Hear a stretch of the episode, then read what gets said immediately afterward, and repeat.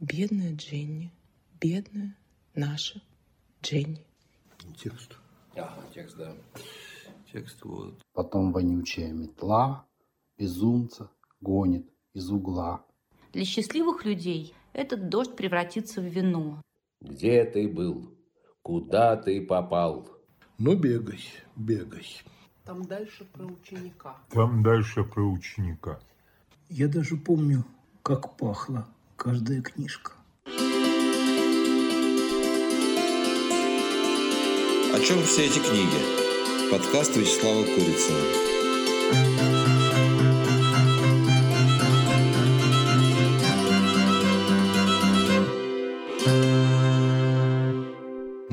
Настает, а другой, соответственно, заканчивается. Это вообще таким образом устроено, что новый бы и не смог наставать без того, чтобы другой заканчивался. 2023, отмеченный многими необычными событиями, в том числе запуском моего подкаста. Выпустил я за это время 13 выпусков. Сначала записывал э, в одно, так сказать, лицо, а потом стал привлекать тех или иных любимых друзей. Когда нужно было мне прочитать цитату из какого-нибудь произведения или какое-нибудь стихотворение классическое, или, напротив, проиллюстрировать ту или иную мысль каким-то современным стихотворением, я обращался к разным людям. Большинство из этих моих друзей оказались по странному совпадению поэтами, и поэтому я в благодарность решил в новогоднем выпуске прочесть по стихотворению каждого из этих поэтов, причем по стихотворению, написанному именно вот в том году, который нас покидает. Так что слушаем «В лесу родилась елочку», а потом слушаем стихи с моими глубокими, содержательными, остроумными комментариями.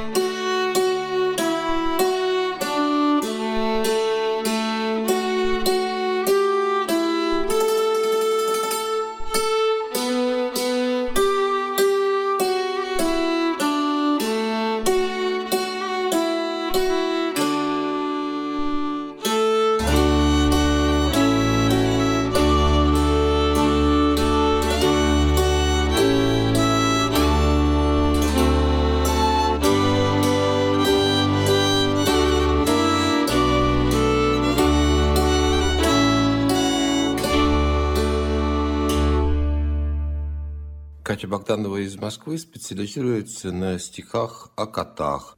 Анализирует их внешний вид, конструкцию, повадки, социальные связи, кругозор и так далее. Рассказывает какие-то истории из жизни. В том числе касается и не самых веселых сюжетов. Необратимая усталость кота, которого вчера сгоняли собаки, который не станет уже никогда участвовать ни в погоне, ни в драке. За кошку, за птичку, за рыбку, за мышь. Да даже за собственного котенка. Кому так не важно, зарежь или врежь, кто больше не шутит, ни пошло, ни тонко. Это единственное сегодня, что осталось от этого организма. Он пережил себя лет на сто. Ему все равно, катаклизм или клизма.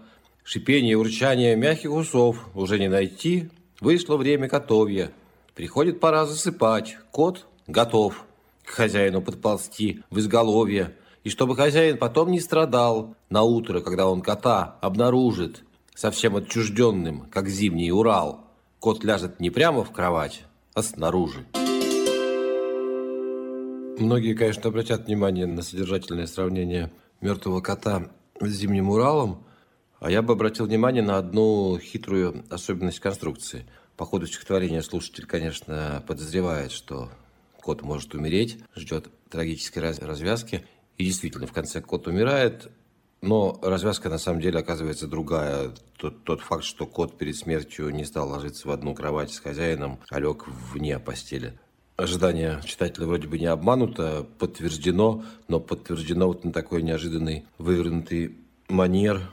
И заодно тут сообщается нам что-то важное вообще об антологии кота, который вот так в последний момент поступает. А стихотворение Екатерины Богдановой в ее собственном исполнении вы можете услышать в выпуске, посвященного Душину Радовичу. Та фотография, где ты сидишь, щурясь на солнце. Ты победитель там. победил ты там.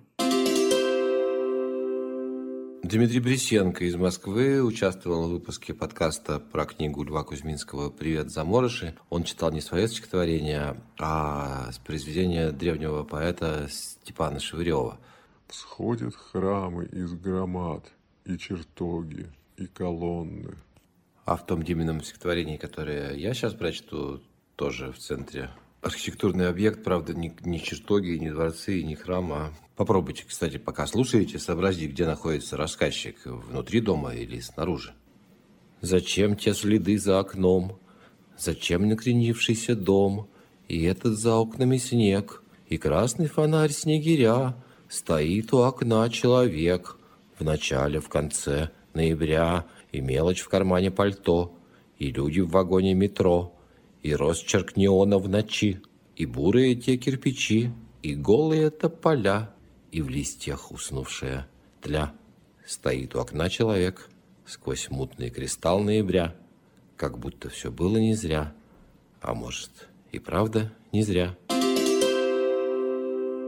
То есть сначала тут вроде бы очевидно, что человек стоит э, в комнате, потому что вот через окно он там видит снегиря и так далее. А в конце вроде бы очевидно, что сквозь мутный кристалл ноября мы на него уже смотрим снаружи. А в середине происходит какое-то переворачивание, в которое метро залетает э, круговым движении и тля в листве. Происходит перемена позиции или хотя бы ее иллюзия. Понятно, что человек у окна вообще очень архетипическая ситуация. Включает в себя одновременно две оппонирующие друг другу оппозиции. Одна позиция это я в доме защищен а тот, кто смотрит на меня с улицы, тот, наоборот, не защищен, он на ветру. А вторая позиция – я в доме пленен, а тот, кто на улице, свободен. Вот помню случай не так давно, меньше 50 лет назад. Я иду в школу к первой смене, Сибирь, холодно, темно. А, и вижу у Сережи Каховского горит в комнате свет. Очень такой утренний, нежный, привлекательный свет.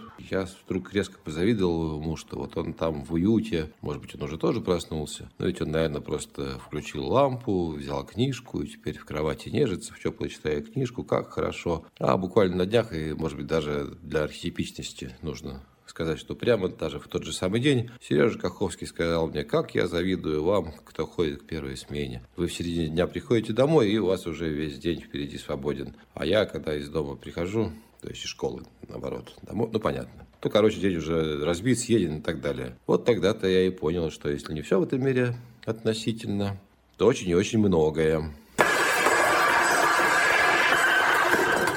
Леонид Быков из Екатеринбурга пишет стихи на разные события. Юбилеи, фестивали, открытие, закрытие выставок, торжественные мероприятия, вручение призов победителям фестиваля. Своеобразный жанр. Если бы Леонид Петрович издал эти свои творения книгой, они бы стали прям вот настоящей историей культурной жизни Свердловска и Екатеринбурга. Возможно, что это еще и произойдет. В ноябре этого года в Екатеринбурге открылся музей карикатуры, вернее, переоткрылся, он уже больше пяти лет там существует, периодически теряет площадку, переезжает с места на место. Дух эпохи сейчас, конечно, таков, что трудно надеяться увидеть в экспозиции карикатуры на сам этот дух, но музей точно такая институция, которая должна уметь ждать, и, думаю, своевременно она перемену духа эпохи зафиксирует. Вот что читал Леонид Быков на открытии, на переоткрытии. Кто давно живет, те знают русских правила полей. Времена не выбирают, чтобы справить юбилей. Льет ли дождь, палят ли пушки, или скачет курс рубля. Дата есть, наполним кружки. Уж такие здесь поля. Посреди большой державы так устроил Демиург. Руси слева, Руси справа, в центре Екатеринбург, град святой Екатерины, коем не святой народ. Коль для смеха есть причины, тут же пустят в оборот. Небеса пусть часто хмуры, местный люд душой не сник. И музей карикатуры не случайно тут возник. Люди здесь, а не пингвины. Это стимулом для всех. Триста лет всему Авину, триста лет звучит здесь смех. Законные пейзажи хоть и повергают в грусть, в смеховом тут Эрмитаже оптимизм не меркнет, пусть. Потом от него остался только смутный контур. А через две секунды этот призрак на самом деле исчез в виде легкого пара. А это кусочек цитаты из Куприна, которую мне Леонид Быков зачел для выпуска подкаста о трамваях. А ты живешь свою подробную, теряешь совесть, ждешь трамвая, И речи слушаешь надгробный шарф подбородком уминая. Это из того же самого выпуска Сергей Гондлевский из Тбилиси прочел целых два стихотворения для того выпуска. И всего два стихотворения он сочинил в уходящем году. И это не исключение, не свойство тяжелого года, а, в принципе, творческая стратегия Гондлевского – Пишет он мало. Нерусское словосочетание «Хей Джуд», которое там звучит, это название песни группы «Жуки». Был такой в Великобритании вокально-инструментальный ансамбль. Минут семь ходу. Длительность «Хей Джуд». Трамваи А-39, третий. Каких-нибудь несчастных семь минут. Размером в пять десятилетий. Вообще взывая издалека мне – над узким Яузским в апреле или мае Мелькнуло что-то в пламенном окне. Не помню, что напоминая. Ужасно, что нельзя переиграть. Хоть раз один переиграть бы, и можно было бы не обмирать, а там, глядишь, и зажило б до свадьбы. Ресницы черные и серые глаза, и приступы безудержного плача. Ужасно, что переиграть нельзя. Никак нельзя, вот, незадача.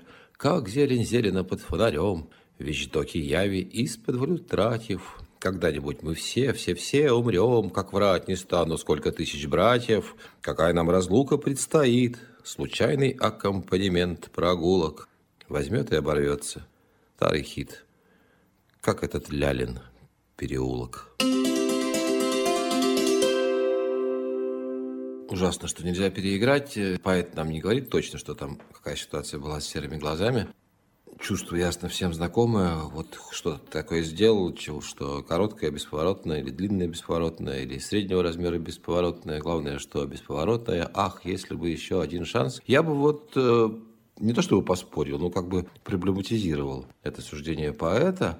Мне кажется, что чаще эта жалоба, что нельзя переиграть, она содержит в себе сожаление, что я вот потерял там что-то.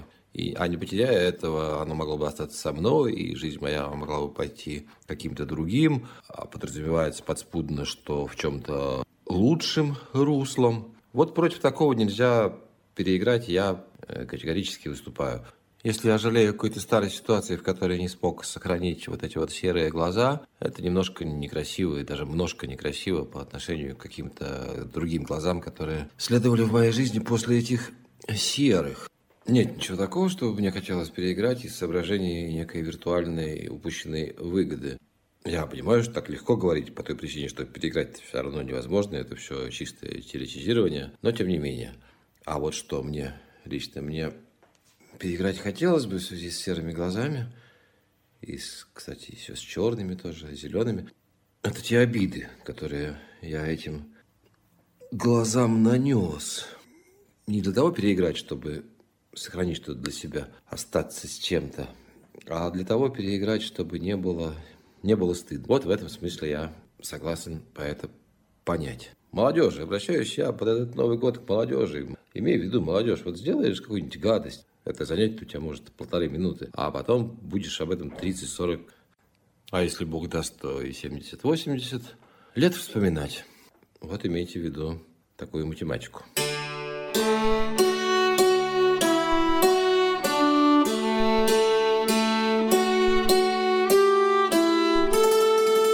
«Предрождественское» называется стихотворение Дмитрия Григорьева из Петербурга. Дворник ломом стучит по льду, высекая звезду, сгребает лопатой лучи. И снова, как дятел, стучит. Дворник, черный, как ночь, убирает с дороги снег. Поселок давно уже спит, а он все скребет и стучит. Дорога уходит во тьму, но было видение ему, что не снег рассыпая, а свет – он звездой над дорогой встает. Свет заходит в сарай и в дом. Свет становится молоком, что дитя, пробудившись, пьет. И на улице тает лед. Тает лед. Два варианта у меня снова проблематизировать или не проблематизировать. Слово-то какое. Лучше, наверное, спроблематизировать. Все-таки у нас праздничное настроение. А уж я, конечно, не знаю, как вы, а лично я никакого праздника в этом году не заслужил. И вот смотрите, строчки очень красивые, вот эти вот. Свет заходит в сарай и в дом. Свет становится молоком, что дитя, пробудившись, пьет. Однако вот смотрите, всем ли из нас, всем ли слушателям этого подкаста так сильно нравится, что гиперактивные мировые религии, православие и магометанство охотно, а подчас а подчас и безапелляционно э, навязывают гражданским лицам, э, светскому, так сказать, обществу свои представления о том, как и что нужно делать. Я предполагаю, что это нравится далеко не всем из вас, из нас. Многие бы предпочли жить в соответствии со светскими законами, как это записано в соответствующих конституциях – и вот наше умиление прекрасной рождественской музыкой, написанной гениальными композиторами, Христом в колыбели, всеми этими бесконечными волхвами, коровами и валами. Для многих это умиление носит характер совершенно не религиозный, а, так сказать, общекультурный, великое наследие, огромная история, искусство на этом столько наросло. И вот давайте, я, у меня простое предложение, давайте понимать связь между этим нашим э, сугубо культурным, а вовсе не религиозным умилением, которое, в частности, позволяет государственными праздниками назначать происшествия, которые, казалось бы, касаются представителей только конкретных религий, это наше умиление является основой для уверенности религии в том, что они могут на нашу жизнь как-то влиять. Часто после больших событий, после войн в мире происходят существенные далеко ведущие изменения. И вот давайте на всякий случай зафиксируем что, скажем, особый статус организации, которая устраивала крестовые походы со всеми вытекающими последствиями, этот особый статус не такая очевидная вещь, каковой она представляется представителями данной организации. Я стал столером и плотником, бетонщиком, электриком и даже штукатуром. Мои стихи – антресоли и полки, мои поэмы – белый витонит. Это стихотворение Дмитрия Григорьева – Целиком вы его можете послушать в выпуске подкаста «О чем все эти книги», посвященном Душину Радовичу. Иван Давыдов из Москвы участвовал в выпуске про трамваи. Читал там тоже из Куприна. И еще, и еще, а ну-ка еще. А я, соответственно, прочту стихотворение Ивана Давыдова. «Найди меня на этой картинке. Нет меня на этой картинке. Есть на этой картинке танки, предположим, идут по Праге. Едут казаки по Берлину. Волки песню поют во враге. Ищет Иуда себе осину, не находит себе осинки. Расшумелись калеки в чумном бараке. Дело к вечеру, то есть к драке. Найди меня на этой картинке. Нет меня на этой картинке. Господь по радуге, как по ладоге, со святыми в легком своем кораблике – а с башни вождь и его соратники кораблику вслед палят, и глаза у них слаще патоки, а весело будет еще, если собьют таки. Салют учинят парад, пир слезу утрут сиротинке, нищему выдадут водки штоф, ближе к ночи утешит вдов. Найди меня на этой картинке – по асфальту ветер гонит такси, желтые метутся машинки, душа обозначена буквой «Пси». Найди меня на этой картинке. Под ногами листья, письма подметные, сверху небо черное полынья. И сквозь небо в сны мои смотрят мертвые, которых убил не я. И вот никак что-то я не успокоюсь, все хочется продолжать проблематизировать. Вот автор данного стихотворения, вернее, не автор, а лирический герой, извините. Хочет он, чтобы его на картинке-то на этой нашли, чтобы как бы, это что значит, чтобы вот след его был каким-то образом на данных просторах и в этих временах зафиксирован, или все-таки не хочет. Непонятная позиция. То так, то всяк он это свое соображение поворачивает, кто вот его должен найти на картинке. Или это некое верховное существо, видели мы там, слышали религиозные мотивы, или это может быть э, любимый человек какой-то дорогой для него, или это вообще слушатель, читатель. Но мне кажется, если речь идет о Боге, так вообще вопроса особого нету. Сам Бог тебя на эту картинку поставил, понадобишься, так найдет. Если же речь о любимом человеке, то перед нами глубоко трагическое произведение, поскольку если вы уж друг друга на картинках к этому моменту, к моменту написания стихотворения не нашли, то в дальнейшем это просто превращается в такие вопросы в риторическое сотрясание воздуха. Вариант, как бы было бы неплохо все переиграть. Если имеется в виду читатель, то это, в принципе, метаописание положения поэта Вселенной, поскольку, ну, мы понимаем, поэт он и так уж, он и сяк уж, он, а читатель всегда находит на этой картинке только то, что его, этого читателя, интересует, а вовсе не ту закладку, которую там оставляет поэт. А может быть, адресат это и вовсе враг в форме начальника, недаром же танки идут по Праге. И кот, наконец-то, может быть, что кота-то мы забыли, кот может быть адресатом.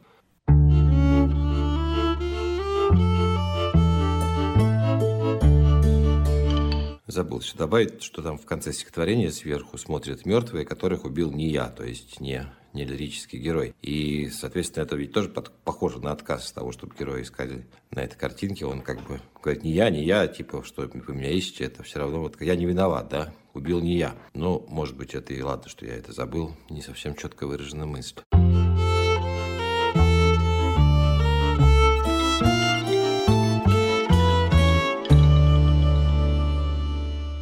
Олег Дозмуров из Лондона, стихотворение про Фрэнка. Он передвигает мусорные баки в пятницу и среду, ставит их редком. Слева просто мусор, справа для бумаги, чтобы утром быстро обслужили дом. Каждую неделю он идет на дело, стоп через неделю, все наоборот.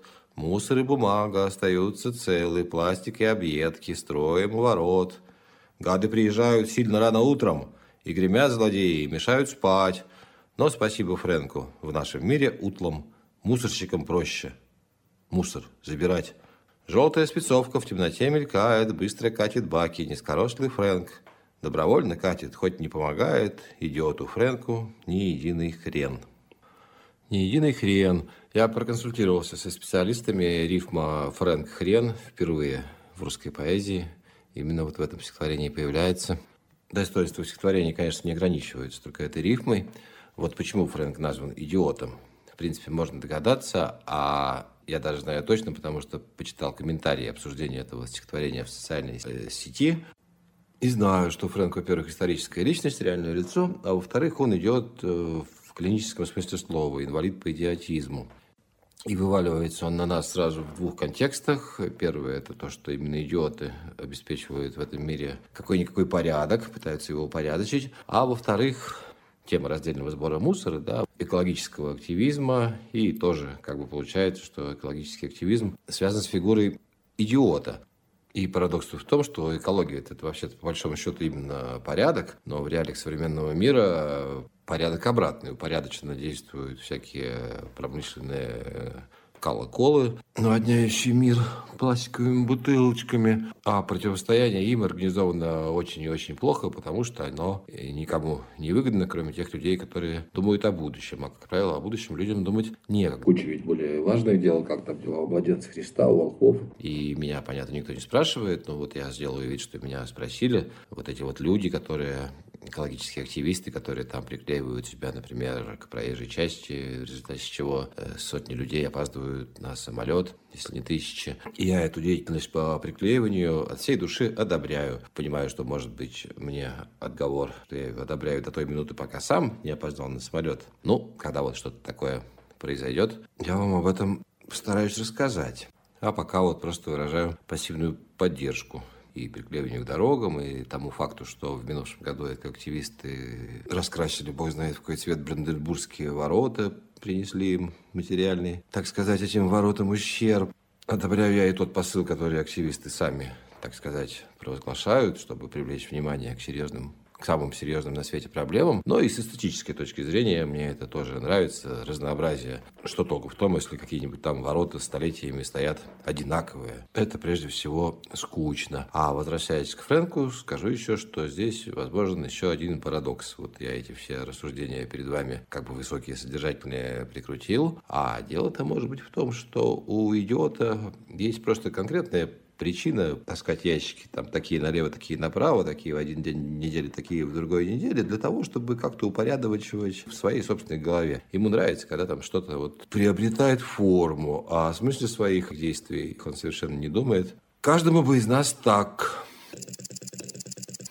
И солнце движется по стене, совсем как в детстве, как ласковый паук в мире, которого больше нет.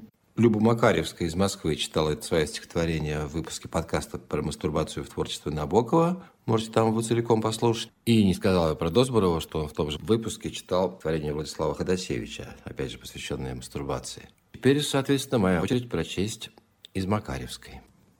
Читали Ханну Аренд в ресторанах, говорили о Ханне Аренд после секса с тобой, и твой голос был глухим.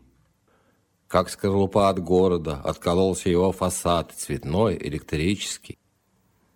Друг, который уехал, друг, который никогда больше.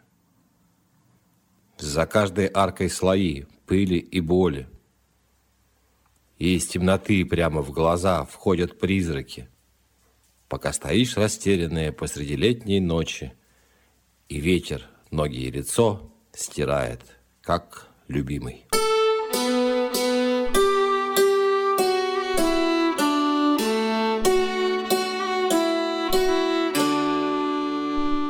За каждой аркой слои пыли и боли сказано в стихотворении, но там ведь есть несколько кусочков, которые как бы не договорены. И тут можно было бы не договорить за каждой аркой слои, это стихотворение, мне кажется, про то, как работают слои сознания.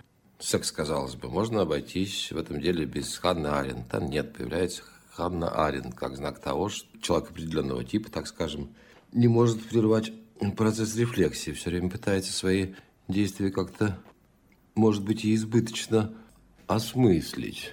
Ветер, ноги и лицо лирической героини стирает как любимый. Есть вот, казалось бы, природа, и надо на нее накинуть какой-нибудь антропологический смысл. И сама форма, вот эти два фрагмента стихотворения, которые как бы не договорены, тоже тут одновременно человек что-то пытается высказать и как бы наблюдает за собой, на какой именно манер я это высказываю. И вот это умножение именно что слоев, оно зачем нужно? Ясно, что чем картина мира сложнее, тем оно интереснее. Это такое роскошество. Но это одновременно и защитный механизм. Вот я живу свою мирную жизнь, а где-то совсем рядом идет война. Если думать о ней всерьез, то, ну, вот так вот ответственно всерьез до конца думать о причинах и последствиях, то можно рехнуться. И вот для того, чтобы человек не рехнулся, специальное сознание так и устроено, всегда есть какой-то другой уровень, слой, на него можно перепрыгнуть, перекатиться, там тоже может быть неуютно, но, соответственно, всегда есть еще один другой уровень, который тебя хотя, хотя бы на несколько минут или секунд или лет от грустного слоя отвлечет. Александр Самарцев из Киева участвовал в выпуске Продушина Радовича.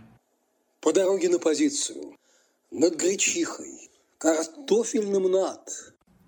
И это стихотворение, которому уже 50 лет. Ну или около того. А я, как обещал, читаю стихи новые, читаю вам Самарцева из 23 -го года. Прибытие П. Клад ли где дыряв, а где припрятан, выветрен божочек, бог куриный. Дразнит нас, преследует фарватер, сбывшимся подмятые руины – Намертво смагничена оглядка, гололедным под навес пероном. Кинолента дрогнула, и ладно. Встреть меня к тебе, приговоренным небо декабря в румянцах стужи, близоруко выдохом, оно же. Все, что есть неспешного снаружи, вновь и на узнавание.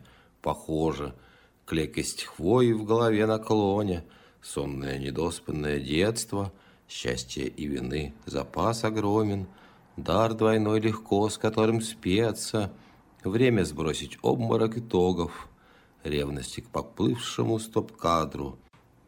То надрывно, то безвольно гордых, Кто продлится, длится до упаду. Стихотворение довольно сложно устроено, особенно на слух, наверное, его не просто воспринимать. Попробую объяснить, что вот я тут для себя вычитываю – Поэзия, вообще мы знаем, очень любит оглядываться назад. вплоть до радикального варианта романтической традиции, где присутствует мотив ранней утраты. Поэту 15 лет он уже все утратил.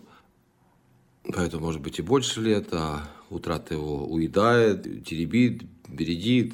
Отчасти я касался этой темы, рассказывая сегодня про стихотворение Гондлевского. И вот очень много, казалось бы, тоже у Самарцева в данном тексте этих кусочков прошлого. Прямо много. Припрятан куриный бог, подмятые руины, само по себе прибытие поезда, старые киталенты, сонное недоспанное детство.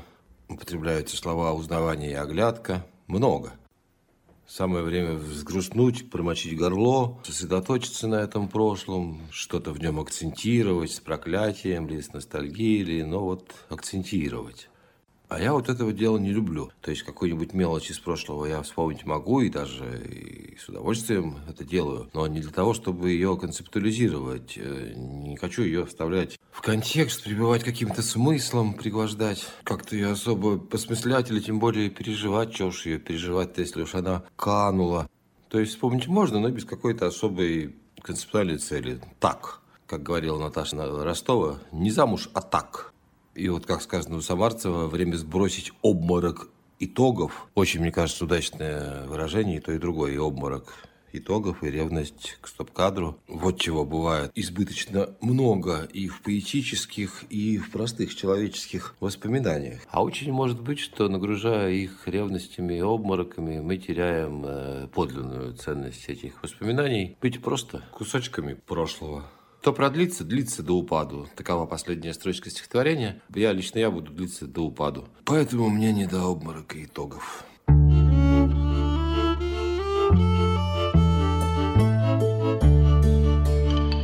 Юлия Подлубного из Екатеринбурга. Я перепутал алфавит, она должна была идти перед Самарцевым. Конечно, я могу легко переставить фрагменты местами, но раз уж оно само перепуталось, может, оно и так и лучше. Только что были рассуждения о прошлом, а у Юлии самое что ни на есть горячее настоящее. Как будто вот газеты прямо. Хоп, и поэт прихлопнул этой газетой насекомое современностью, чтобы оно валялось перед нами, и мы могли на него посмотреть. Там в стихе есть курсив, интересно, смогу ли я его передать интонацией. Не успели открыть глаза, маразмарин, бирюза. Не успели очнуться, как отступил густослов – наступил после слов. Кажется, невозвратная память, кажется, память, кажется, тьма. И вот стоим по колено в гемоглобине битого кирпича. И кто-то, возможно, возмутится, где же здесь современность, где газета, прихлопнувшая насекомое. И слово «память» два раза употребляется, а главное, что там речь о каких-то гемоглобинах и маразмаринах. Но фрагментик про память, он как раз курсивом, будто бы слизываются эти строчки со страницы или ветром они уносятся. А розмарин бирюза и, и гемоглобин битого кирпича – это как раз очень даже современность, такие сугестированные, сгущенные ее образы, иероглифы нашей наждачной надсадной эпохи. И плюс это стремление к концентрации, оно на всех уровнях стиха присутствует. Ну, не только потому, что он такой короткий, это понятно. Есть еще эти слова густослов, пустослов, похоже, ну, как бы два слова сбиты в одно, конспекты слов. Есть картинка героя, стоящего на коленях, лаконичная графика, пиктографика. И, и сами, понятно, центральные образы бирюзы битого кирпича. Будто хочет прорваться отчаяние, а поэт его волевым усилием взбивает в плотную форму. Пример, мне кажется, социальной поэзии, которая внешне, на первый взгляд, мало на такую похожа. Из Набокова мне Юля читала для выпуска трамваев нравоучительный фрагмент. Я сказала, она скочит. Могла сказать, раздавит. Федор и Катя Сваровские из Херцег-Нови записали мне в 23 году отрывок из Жива Семеновича Рубинштейна. Ну, хватит дурака валять. Ну, хватит дурака валять. Я с ними, в принципе, согласен, попробую не валять. Прочту свежее стихотворение Федора. Путешествие не кончается. Позвонил в соседскую дверь и привалился в Индию. Здесь я, молодой санитарный врач. Перенаселенная земля для горизонта. Горизонт – это тропик. От моих ног до тропика. Земля-мать, переходящая в отходы. Молодой санитарный врач с ужасом смотрит с холма. Его сердце бьется, как сердце Азии, в клетке грязных морей и забитых контейнерами портов. Но путешествие никогда не заканчивается. Один шаг внутрь шалаша на берегу грязного моря, и ты прохладной осенью на солнце у реки. И ты прохладной осенью на солнце у реки. Что же дергает меня в этом стихотворении? Молодой санитарный врач смотрит с холма на условную Индию, на землю безграничного размера, заваленные отходами. Санитарная задача такого объема, с которой справиться невозможно. Как ты не старайся, сколько усилий не прилагай. И тут я забываю о той недоношенной роли, которую назначил воспоминанию в своей схеме и передаюсь своему, одному, но важному воспоминанию, которое преследует меня что-то около полувека. Нет, оно меня как раз не преследует. Я просто вот помню, что это было. Но преследований никаких нет, потому что я с этим воспоминанием сжился. Несколько раз его письменно излагал. Вот имею сейчас возможность изложить его голосом. Воспоминания меня, повторяю, не преследуют, но преследовал меня сон. Я видел его 10, 20, 50, может быть, 100 раз. Точнее сказать невозможно, потому что это было очень давно. Я был тогда восьмилетним, например, ребенком, или десятилетним, или двенадцатилетним, а может быть, восьми, десяти, двенадцати, возможно, что... Я помню, что этот сон мне снился долго. Несколько лет я стою перед горой абстрактной работы, причем я тогда не знал в том возрасте слово «абстрактный», и еще меня это дополнительно как-то угнетало, возбуждало, что я не совсем понимаю, что происходит в каких-то других терминах. Я это себе объяснял, сейчас могу в более конвенциональных. Я стою перед горой абстрактной работы, причем это не было выражено в каких-то физических образах, типа вот лопата, вот передо мной, собственно, гора. Начинаю эту работу делать и понимаю, что я ее никогда не сделаю, не справлюсь. И я, соответственно, плачу от этого, от сознания того, что не справлюсь. С течением лет я этот сон окультурил, Думаю даже, что концептуализировал, свыкся с ним. Теперь он мне кажется даже каким-то свидетельством высоты моих духовных устремлений. У меня, дескать, очень много творческих планов, идей всяких прекрасных художественных. Это действительно так, у меня действительно очень много. И я ни черта не успеваю в силу величия замысла. И понятно, что до конца своей жизни, сколько бы, сколько бы я ни работал, все творческие планы я не воплощу удобная, уютная трактовка старого сна. Но вот сейчас стихотворение Сваровского напомнило мне, что тогда-то я его совсем по-другому, этот сон, переживал. Я не понимал, с чем именно я не справлюсь, а о своих творческих планах дальнейших я тогда еще не подозревал. Не мог сон таким образом дезинфицировать. И, возможно, тогда я был ближе к истине. Возможно, с чем-то другим я в своей жизни не справляюсь и уже никогда не справлюсь с чем-то более важным, чем творческие планы. Внутри своей головы мы все что угодно можем трактовать на любой угодный нам манер.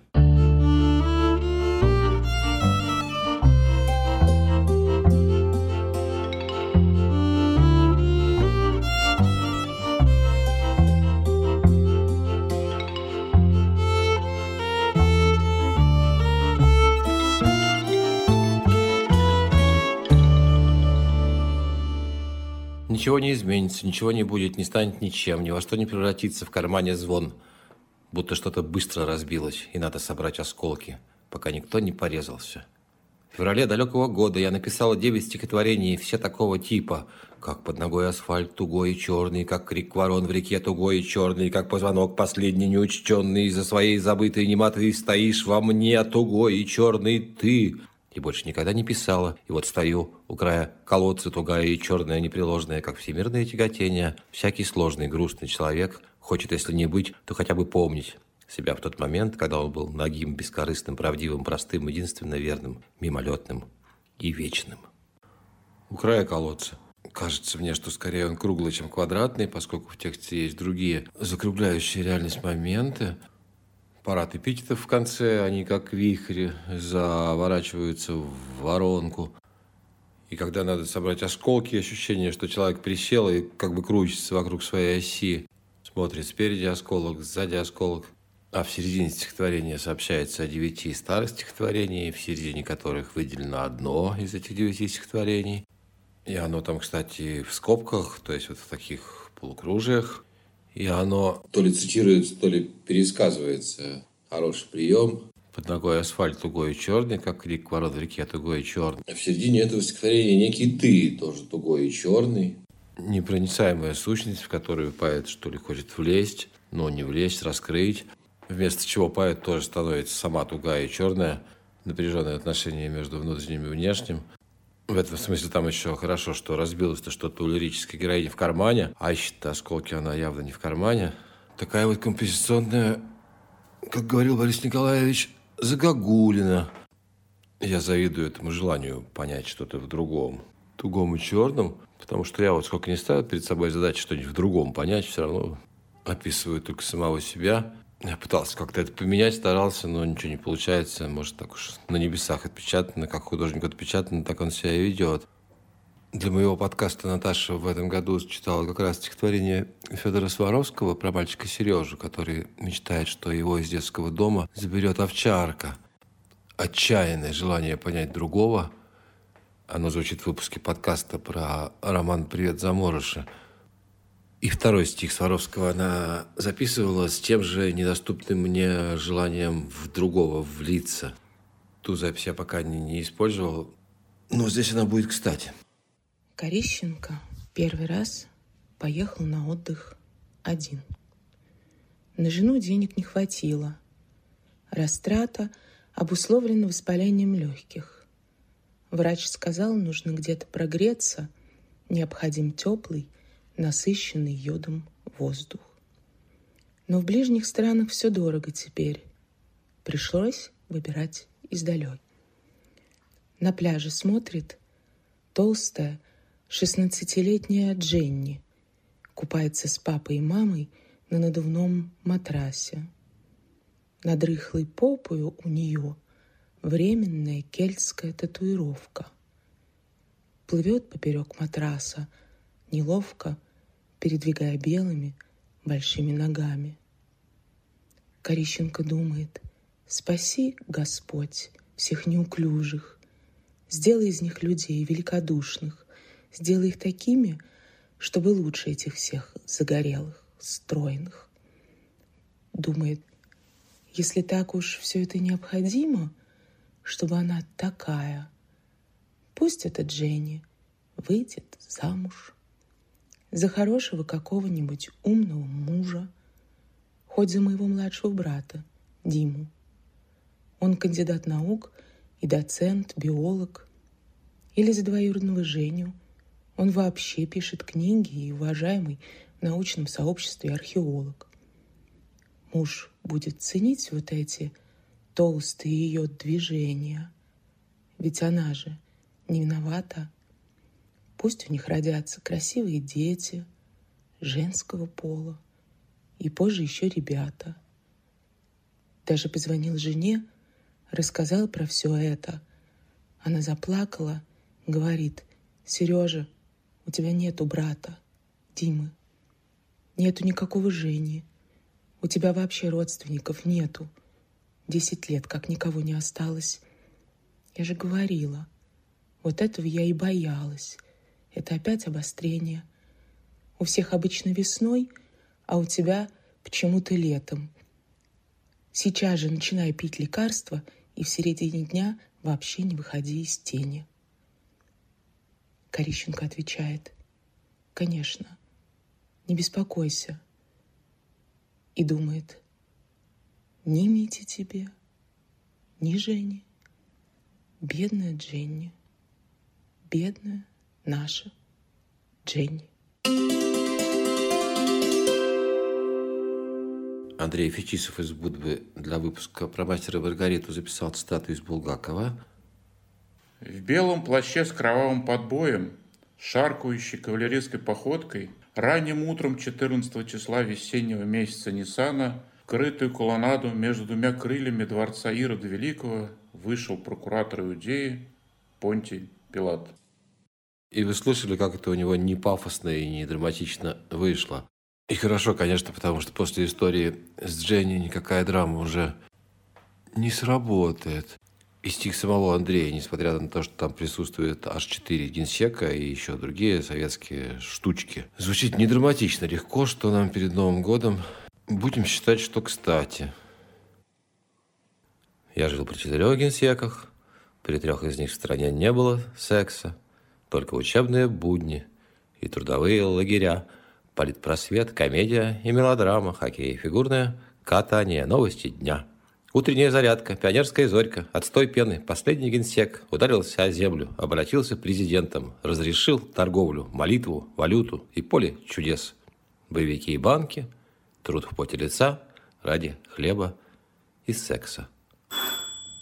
Обратите внимание на хитрость. Несколько раз в стихотворении проскальзывает что-то похожее на рифму.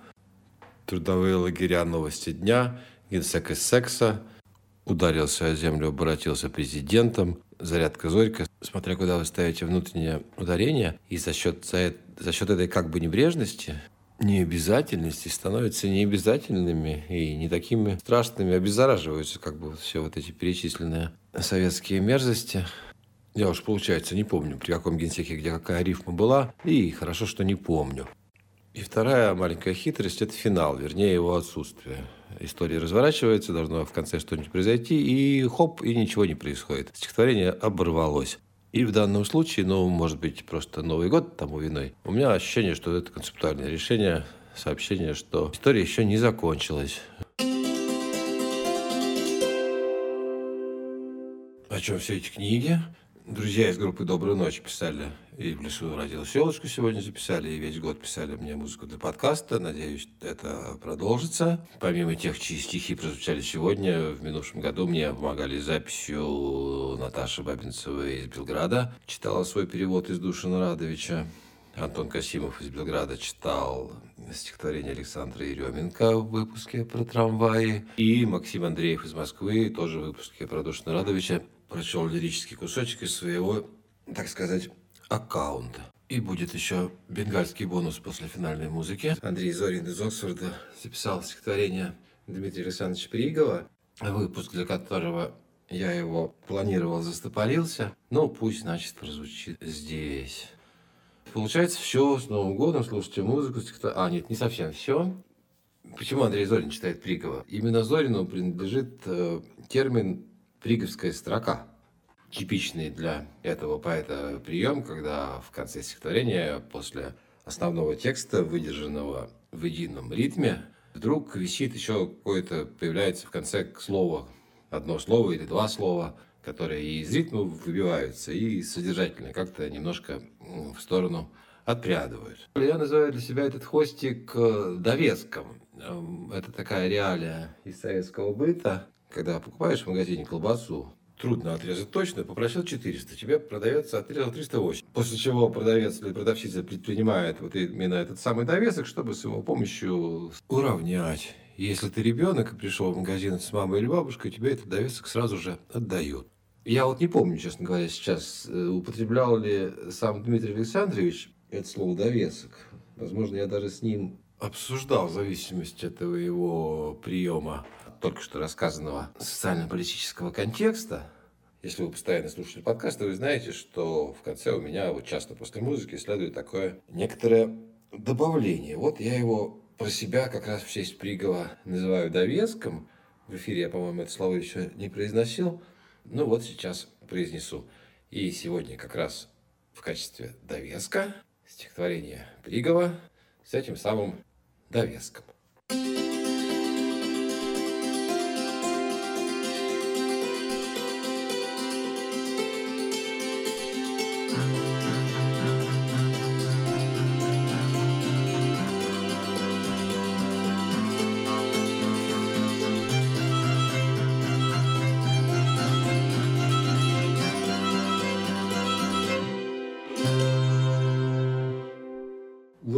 идет, мы с тараканом сидим у мокрого окна и вдаль глядим, где из тумана встает желанная страна, как некий запредельный дым.